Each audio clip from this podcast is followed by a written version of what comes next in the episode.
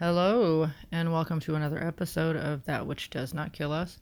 I'm your host, Sarah Arnold, and I want to talk about something very fascinating that I watched earlier this morning.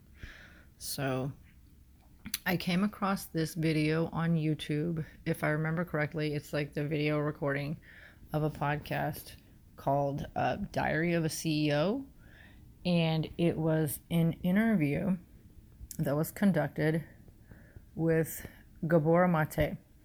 And so, a little bit of background. Um, he is a Holocaust survivor, and it sounded like um, very, very early on in life. I, I don't know how old. It sounded like he was like in his infancy.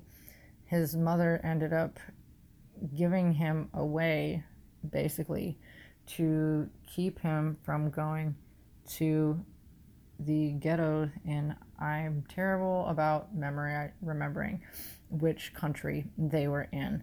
But um, the country that they were in um, his mother ended up giving him away to a stranger um, basically to keep him from going with her to the ghetto. Um, and so that was kind of the introduction to this interview and mind you, this was a two hour long interview. And um, to give a little bit of backstory on him, which I think will help a lot with this, um, he was a physician doing a lot of different types of doctoring for many years. And he has also written a plethora of different books that sounded like they might be something that I would like to look into. And um, one of the things that he had discussed is uh, trauma, because obviously this is a big fucking focus of mine, right? And his explanation was that trauma is what happens in the body after a life altering event. So, this is his translation of what trauma is, right? And then, so there's that piece. And then, um, he's talking about basically not finding ways to deal with this can lead to uh, a multitude of physical symptoms and can negatively impact your physical health. And basically, that there is a connection between the mind and the body. And that's one of the ways that it can translate, which is strikingly similar to many things that I've read. And um, it was where was it? Like the body keeps the score in sickness and in health. Like i'm sure there's other places but um, he was talking about how apparently this is something that has been studied scientifically across the board in multiple countries um, multiple i don't know multiple labs. I don't know how they conduct those types of studies but whatever um, there's multiple studies on the topic of the connection between the mind and the body in terms of stress and um, that he finds it very vexing that the medical standard is not to incorporate these two things together in terms of treatment. And so this is kind of the introduction to it is going into this and just conceptually it's kind of fascinating and I don't necessarily disagree with his perspective on that. Um, based on my own um, personal experiences with, you know, digestive health issues that have developed um, after my um, bout with COVID and after, you know, some extremely stressful circumstances um, and then getting out of my own. Um, coincidence? Eh, probably not. Probably not. Um, and so this was interesting. Like something about this intro like really struck a chord. And then um, one of the things that how the conversation had developed is that uh, he had discussed being diagnosed with ADHD um, in li- later on in life, and then his hypothesis on that as a diagnosis because um, some type of therapies that he has participated in. And uh, basically the therapy, the therapeutic treatments that he's participated in um, for dealing with his own traumatic history, um, and talking about uh, one of the things that had come up during that therapy, and the way I would describe it. So this is basically my vernacular for his assessment, right? Just to listen to the wording. So my brief synopsis of that would be it's it's almost like he was speculating that ADHD as a diagnosis is basically what occurs when in very early development a child experiences trauma and it's almost like a dissociative response to whatever that early trauma is. And so, like, and again, this is my vernacular for what I was hearing, okay? Because um, his early trauma was being given away as an infant, you know, and just kind of, he was talking about his own experiences. And I found that really fascinating. And I cannot help but wonder if there is some truth to that, like on a vast array of different areas of um, mental development in you know very varying categories of mental health you know what i mean? Because i mean like if you come across anything that talks about like narcissistic personality disorder like your cluster b um, personality disorders and things to that effect uh, primarily all of the things that i've come across where it talks about this express that these personality disorders are essentially a reaction to the child's environment and the trauma that they've experienced, right? And so it, it kind of just had my brain reeling down this rabbit hole of possibility, you know, when it comes to um, mental health in like mental health in terms of you know mental illness. And then also at the same time when it comes to things like um, neurodivergence um, and it makes me very very curious if there is some kind of either causation or correlation you know in these things developing because um, like one of the things that he had expressed again in an interview was that there is no gene for ADHD, right? There's no identifiable gene for ADHD. And it makes me curious um, are there any biological markers for, you know, other forms of neurodivergence or um, other mental illnesses? It's just, again, it is a very fascinating thing to listen to. And it kind of, it just you know what I mean? It kind of got my brain just like, hmm, that's interesting. Um, I have not yet taken the time to plug these questions into Google and see what responses come out, but I think it's a very fascinating possibility if that's basically you know what's occurring with some of these circumstances and like i've seen that speculated in quite a few other things as well that i've come across i really wish i could remember what but um, this was obviously the most recent thing that I came across. And yeah, it just, again, it made me very fascinated and very intrigued because I think that it is a very real possibility that a lot of this, the why behind um, abnormal psychology and human behavior and development and things like that um, it's it goes back to the old question of nature versus nurture. You know, how much of this is inherited and how much of this is a learned behavior. You know, or rather, maybe learned behavior isn't quite the wording. I mean, it might be in some circumstances, but then, um, like, how much of it is a response to the environment, you know, and stimuli? Because um, one of the commonalities, because I keep coming across um, a variety of different things pertaining to autism. And I don't know if I talked about it on here or not, but um, one of the, like, I came across something that, if I remember correctly, it was a short from Richard Grannon. And in that short, he had expressed that experiencing narcissistic abuse um, can leave your brain in a state well, the effects of that.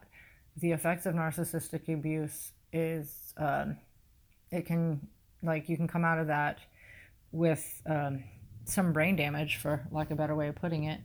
And then like i can't remember the exact vernacular in it but whatever. Um, that basically it alters your brain and you can turn into develop into a very literal person and then at the same time it may even leave you thinking that you're on the autism spectrum and when i first came across this um, it really struck a nerve because if I were being transparent, I would say that this is something that I have been contemplating over the last few years. Um, is if it's possible that at 41 years old, I am an undiagnosed high functioning autistic person.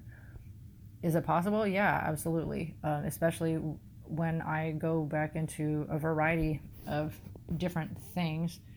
But then it kind of makes me think at the same time, you know, how much of this you know, started early on, and then how much of this is, you know, extreme, um, extreme reaction to circumstances. You know what I mean? Which is what kind of tied me into the Richard Grannon video, right? Um, but I think it's about a 50 50. And the reason why I say that is because, like, so I came across something recently. Um, I think it might have been earlier today or yesterday where it was talking about um, how basically what's happening in the autistic mind it's like it's nervous system dysregulation for lack of a better way of putting it you know what i mean? Like the um, meltdowns and things to that effect it's it's a it's a physical manifestation of extreme nervous system dysregulation which i know i experienced a really horrific bout of um, nervous system dysregulation um, at the end of 2021 into early tw- like early yeah from end of 2021 it was like a seven month period where I, I was really um, not doing well. Um, and the way I described it up until you know having some other words given to me was um, I described it as like feeling anxiety on a neuro like extreme anxiety on a neurological level. Um, and it's basically with that it's almost like having I don't know too much energy like and not like good energy but you know what I mean? Be like being over energized. And it's like having your another way to describe that is um, having your brain and your body like overstimulated to the point where it's like it needs to shut off right? But what I will say and this is why I think there's some like it's yes, my marriage played a role, but for me, I also think there's something developmentally involved because of other assorted symptoms, you know, in time frames in my life where this has come up. I just didn't have the understanding to be able to to describe accurately and adequately what was taking place. Um, one such incident a friend of mine witnessed in high school where in a circumstance of extreme overwhelm. I I don't remember if he said I was hitting my head against a wall or the floor. It doesn't really fucking matter. What, you know, the what of it all really doesn't make a difference. But it's like trying to shut it down. You know what I mean? Trying to shut off whatever, you know, the thing that's too much is. And obviously it's a source, it's for my brain, you know, so I'm trying to like just fucking, you know, power down, you know, through extreme measures, obviously. But um, so that's why I'm like, eh, like it's a complex dichotomy. But uh, again, it kind of goes back to um, how much of this is, in fact, developmental rather than genetic. And so it, it, it had me very curious. And the thing that I've noticed as well, though, is the older I get, the more comfortable and at ease I feel being around other like minded individuals. Um, one of my very close friends from high school is uh, not dissimilar. And then I also have a person that falls under that umbrella at work. And there's something very validating about being seen in all of your perfectionism and all of your obsessiveness and all of your singular focus as it being a positive attribute. And it's interesting. Uh, it's very, very interesting to to change to have a change of view on that because for I would say the last year or two, I have attributed my perfectionism to uh, being tied to like a negative internal dialogue. You know what I mean? Like, so I've been trying to become better about, you know, exhibiting that behavior outwardly because um, there's been a tie to like that. Oh, shit. Sorry, I'm trying to think of words and I'm fumbling here. But there's been a tie to that perfectionism with like an underlying feeling of like never being good enough and um, i don't know if that it comes from like somebody else's perception where you know what i mean? Like on a subconscious level i feel like i'm not good enough because you know x y and z happened you know like when i was like one or whatever. Or if it's possible that you know this is just an avenue of obsessive focus where for me to be okay whatever it is that i'm focusing on or whatever it is that i'm doing it has to be just right, you know, and until it gets just right, I can't walk away from it. And so there's something almost calming and validating. Like that's the only word I can think of right now. Like I'm sure there's another one, but eh, it's it's escaping me. There's something very calming and validating about having somebody verbally and outwardly express this is an autistic trait. Uh, perfectionism is an autistic trait. And so rather than tying it to, you know, not being good enough, it's almost like it's a flip the script where um, having this highlighted in this context and capacity has made me feel like um, I'm being seen positively for having this characteristic of, you know, perfectionism and that it's a positive quality to have because the results that may stem from that. And so i don't know. I don't know how to describe it differently and i really wish i could but you know there's there's something about somebody outside of yourself seeing and accepting that behavior without judgment and instead um, approaching it with comprehension and understanding and empathy that it just it puts a different spin on it you know? Um, i don't know how to describe any better but yeah there's something really magical about being able to share this type of commonality with another human being and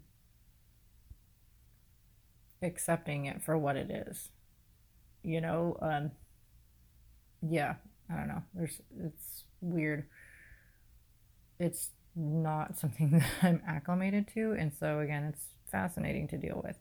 And so there's other random things as well which you know are reasons why I posit that this is a possibility. Um, other little odds and ends of behaviors. Um, so, apparently, something that is common for autistic people to do is to do what's called stimming. which is typically some type of a physical behavior. Like it's almost like a tic, I guess, for lack of a better term. And it's something that pops up circumstantially. And I'm, I know ADHD people have similar things where they, uh, like, they fidget, you know, and it makes me curious again um, how much of this all comes from the nervous system and what's happening you know what i mean what what's happening in the um, electrical pathways of you know from the brain to the nervous system that are causing these things to occur. And what i realized is um, i do this but it's a very strangely specific thing that hasn't come up in a really long time. But more often than not when i have a tendency to to do um, that is I'll I'll find ways to fidget with things, and it's when I have something that I'm trying to like a problem that I'm trying to troubleshoot. You know, um, if I'm in a circumstance where I'm trying to get myself out of analysis paralysis, and ironically, it comes up most often at work. Um, so in my previous role, when I was before I left Illinois, one of the things that I used to do is I would twirl what I refer to as my employee beating stick, which is like a narrow cardboard tube that's made of thick, heavy cardboard, not dissimilar to like wrapping paper tubes. But again, it's skinnier and the cardboard is thicker. And so, what I would do is when I had a problem that I really needed to ponder over, I would step back from it and I will twirl my employee beating stick. Like, I would just do this for a considerable period while I was trying to think of a solution um, to the problem. And now there was another role that I fulfilled in that same facility in which the way that I would fidget again it would just come off as perfectionism you know or like some kind of ocd or you know, nitpicking or whatever. Um, this was when i was working in a warehouse. I would put all of the stocking carts like i would put them away. And like so all of the tools that we would use for receiving and stocking of merchandise i would put them away. And obviously and i would do them in a very particular way. Um, it was always a very particular order to where these things went how they went how they lined up with each other the space that they filled in etc so they're not as obvious of behaviors as like you know somebody flapping their hands or like making like clicking sounds or you know whatever. Like they're not as obvious versions of it but is it possible that this is you know my version of that um, for the circumstance that i was in when my brain was short circuiting yep it is possible and or probable that you know it's just not as Captain Obvious to everybody um, that that was what was taking place. And so, yeah, I don't know. Like, that's, I think it's a probability at this point. Do I need a fucking piece of paper? No. I don't, I don't need a piece of paper to tell me about myself. I am very analytically minded. And, um, yeah, if, if that's not like 100% accurate, I feel like it's pretty close to accurate. Um, close enough for my comfort, and that's really what matters. And yeah, I don't know. Again, this is a very fascinating interview. If anybody out here is listening and has two hours on their hands, it was a really fascinating thing to listen to and watch. And I don't know, it just leaves me very curious about, you know, m- developmental health in the mind you know, and how early that begins.